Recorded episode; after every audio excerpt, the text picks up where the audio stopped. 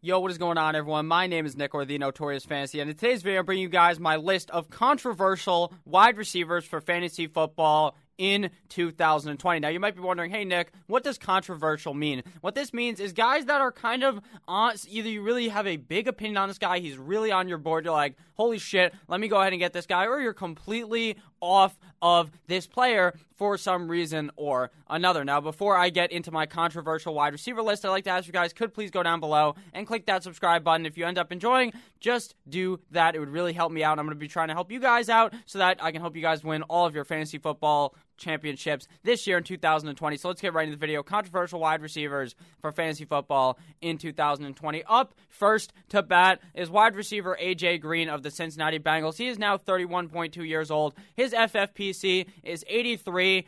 0.95, which is way too high for AJ Green. As you know, if you've been here for a bit of time, I do not like AJ Green at all. Here's AJ Green's stats for 2018 since he missed all of 2019 because, oh, my toe hurts. Oh, my leg hurts. This guy gets hurt fucking tying his shoes in the morning. Wide receiver number 44 in 2018, 9 games, PPR points per game, 16.6, 16th at wide receiver, 77 targets, 8.6 per game, 50th at wide receiver, 46 receptions, 5.1 per game, 50th at wide receiver, 694 receiving yards, 77.1 per game, 42nd at wide receiver, 6 total touchdowns, 23rd amongst wide receivers, and 6 red zone receptions, 39th amongst wide receiver. Now, these stats actually do seem pretty good. His PPR points per game, he was tearing it up 16th at wide receiver. But what really scares me is what we're going to be talking about next, and that is his fact that he is so injury prone. He did not play a single game in 2019. Like I said, at the beginning of the year, it seemed like, oh, he'd come back four weeks in. Then those four games turned into eight games. And then it was like, ah, oh, maybe he'll come back the last couple of games. Then he just never ended up showing back up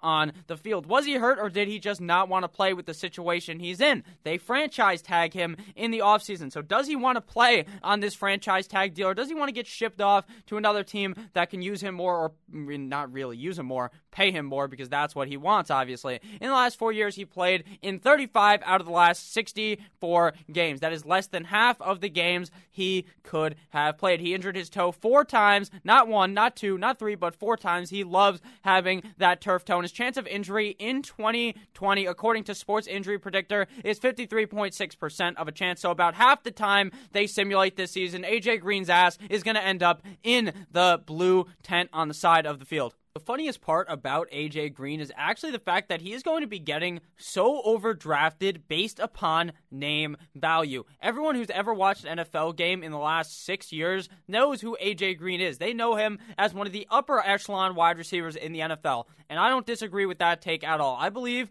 if he could stay healthy, if he did not have these injury problems, AJ Green could legitimately be a top 10 or top 5 fantasy football wide receiver. But based on what I've talked about in this video, I do not believe AJ Green is going to be worth the pick at ADP wide receiver number 30. Next up on the board is wide receiver Odell Beckham Jr formerly New York Giant, now a Cleveland Brown. FFPC ADP at 36.86. I don't think I brought it up, but FFPC ADP pretty much means average draft position, and FFPC is just high stakes fantasy football leagues. So leagues that are going for like 100 plus dollars, and that'll be dra- being drafted in June. 5'11, 198 pounds, 27.6 years old. Now, Odell Beckham Jr. is one of these guys that, just like with AJ Green, his name carries tons of value in the fantasy football community. Wide receiver, obviously, of the Cleveland Browns. ADP is average draft position right now is wide receiver number 10 off the board. Last year, he was also one of those top 10 wide receiver guys, as per- what is what he was perceived. He didn't actually finish as that. Finished wide receiver number 25, 16 games played last season.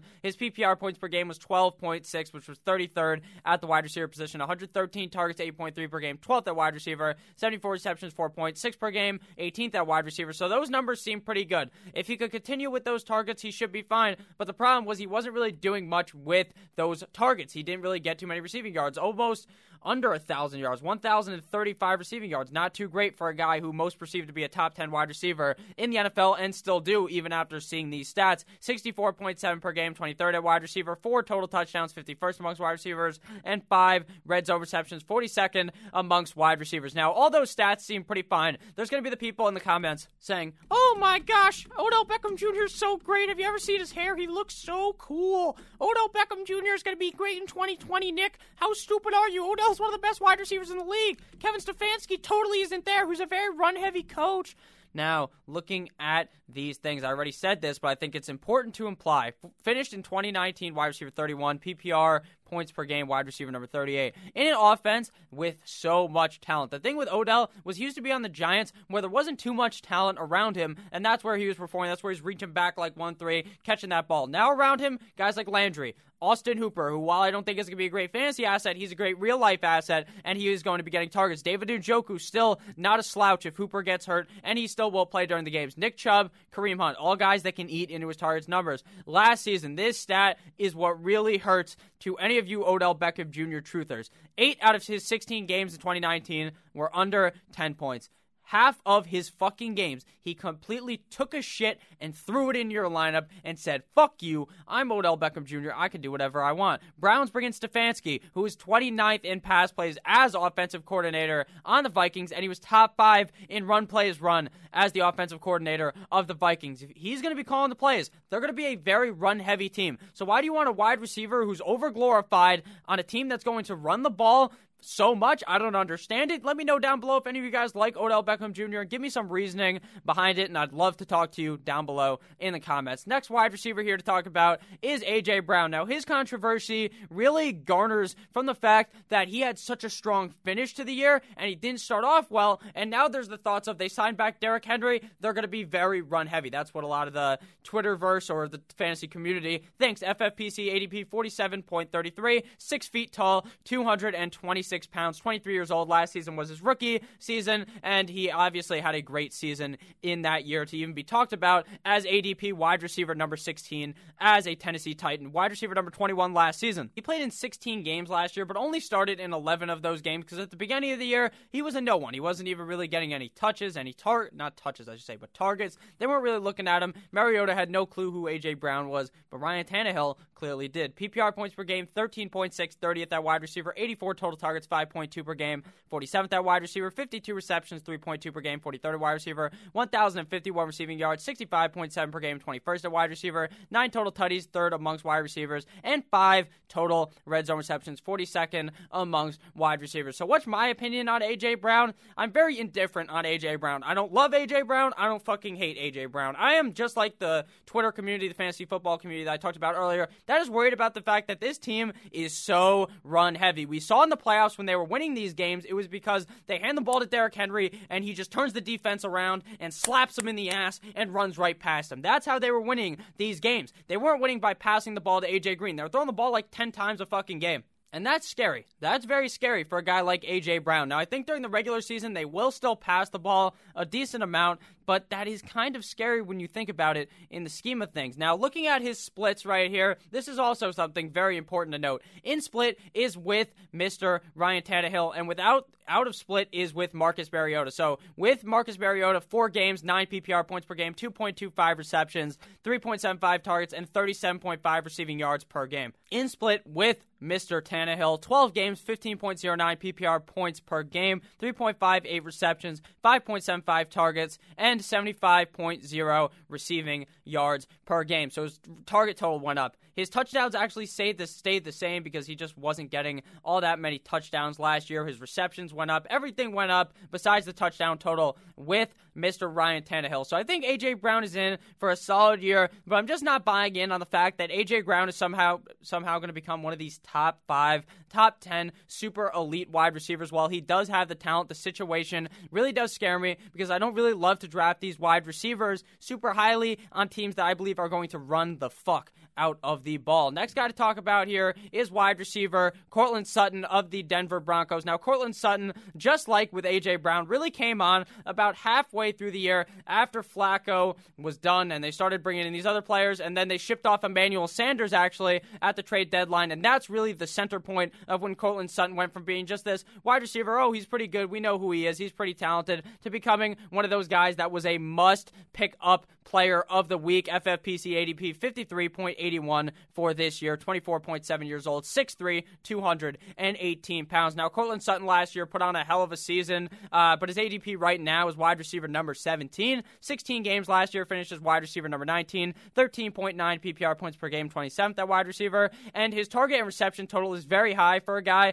that while he had 16 games, he wasn't really the head honcho guy there until later in the season. 126 targets, 7.9 per game, 15th at wide receiver, 72 total receptions, 4.5 per game, 20th at wide receiver, over 1,100 yards, 1,112 receiving yards, 69.5 per game, number 17th at wide receiver, 6 total touchdowns, 22nd amongst wide receivers, and 11 red zone receptions, 9th amongst wide receivers. So his stats overall do look pretty good, but my worries with Courtland Sutton comes right here, and this is kind of why I think he's going to become overdrafted this year. Broncos notable 2020 draft picks, round one, pick 15, they draft Jerry Jeudy, wide receiver out of Alabama. Sure, they needed that pick. They really only had Courtland Sutton. That doesn't really affect him too much. But then in round two, they select KJ Hamler, wide receiver, Penn State. So they already select two guys that should be in their starting lineup. And then in round four, pick 118, they select Albert O, tight end of Missouri. Now, why are you saying, Nick, why are you bringing up Albert Bam, tight end out of Missouri? They drafted him in the fourth round. He's not going to do anything.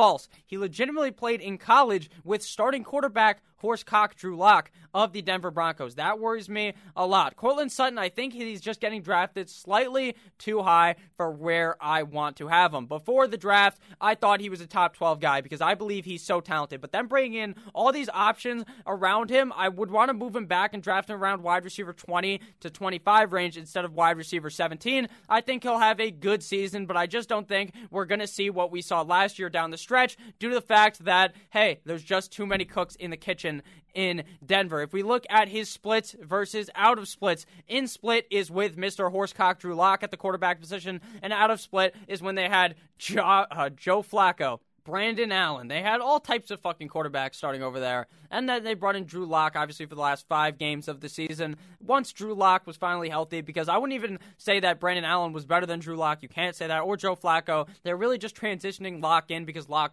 ended up getting hurt before the season started. So out of split without Mr. Drew Lock, 11 games, 14.45 PPR points per game, 4.55 receptions, 7.82 targets, and 75.64 yards. Those numbers are all good. But with Joe, with uh, I should say Drew Lock, he actually was playing worse. Five games, 12.4 points per game, 4.4 receptions. So his reception total was lower. His points per game was lower. His touchdowns was higher. His targets was higher, but his yards were lower with 56. So what does that really mean to me? This is kind of a, a Fugazi stat, you know? Fugazi, Fugazi, it's a wazi, it's a woozy type deal. So it's uh it's kind of unimportant, but it's important to bring up because a lot of people are going to bring up this stat and try to trash Drew Lock and Courtland Sutton with this. They're going to say, oh, he doesn't know how to throw it to his number one wide receiver. Oh, he doesn't, Courtland Sutton's not going to do good because of that. That's not why I think Courtland Sutton is not going to be the best wide receiver this year that he could have been. It's because they brought in the options around him. It's not because of this stat. It's not because he was scoring two points less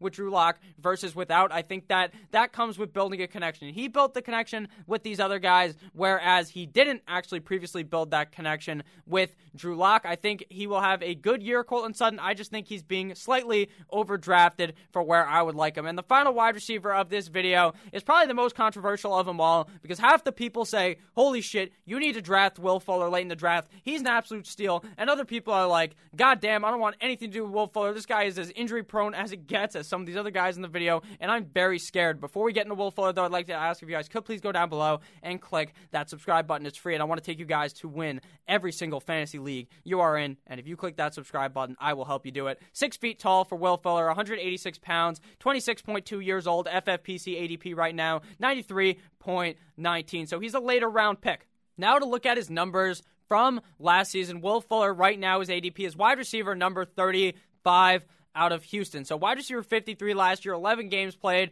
PPR points per game 12.2, 37th at wide receiver, 71 targets, 6.5 per game, 59th at wide receiver, 49 receptions, 4.5 per game, 47th at wide receiver, 670 receiving yards, 69 per game, nice. 47th at wide receiver, three total touchdowns, 59th amongst wide receivers, and four red zone receptions, 60th amongst wide receivers. Now, something to note is actually how talented Will Fuller is. He's a very, very, very good player in these type of leagues where it's best ball. I understand people, people don't want to hear, oh, in best ball he's a good pick. He is because he gets hurt and he plays like 10 games and he plays great in like half those games. He's very boom bust type of player. You throw him in the lineup in a good matchup, you pray to the fantasy heavens, you say, fantasy Lord, please, please help me win this fantasy football matchup. And he'll go off and he'll blow 30 points in that game. He'll just absolutely butt fuck the defense. And another thing to know about Will Fuller is obviously the fact that, as you guys all know, DeAndre Hopkins is now gone. He is in uh, the Cardinals because they shipped him off for a used condom in David Johnson. So I think Will Fuller could have a great year, but there's obviously the huge red flag in the injury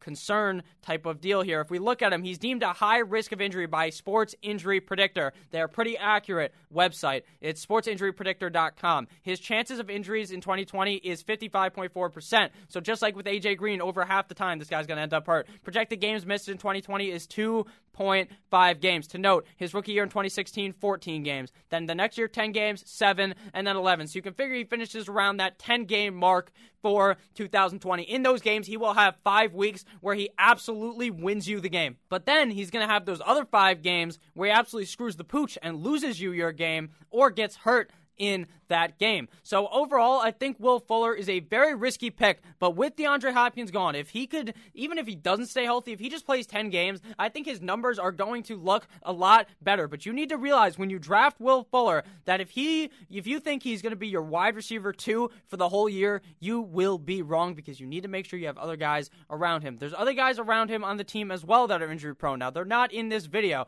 but Brandin Cooks by God, that guy fucking scares me as well. He goes around where Will Fuller goes. It's like the same thing. Two injury prone motherfuckers on Houston, and they get rid of a very safe guy in DeAndre Hopkins at wide receiver. It makes no sense to me, but let's just hope Will Fuller could stay healthy because I think he could be a beast. So thank you guys all for watching this video. If you ended up enjoying, please make sure to click that subscribe button down below or below me right now. Click on one of the videos on the screen as well. I love each and every single one of you guys, and I'll see you guys with another banger of a video tomorrow. Goodbye.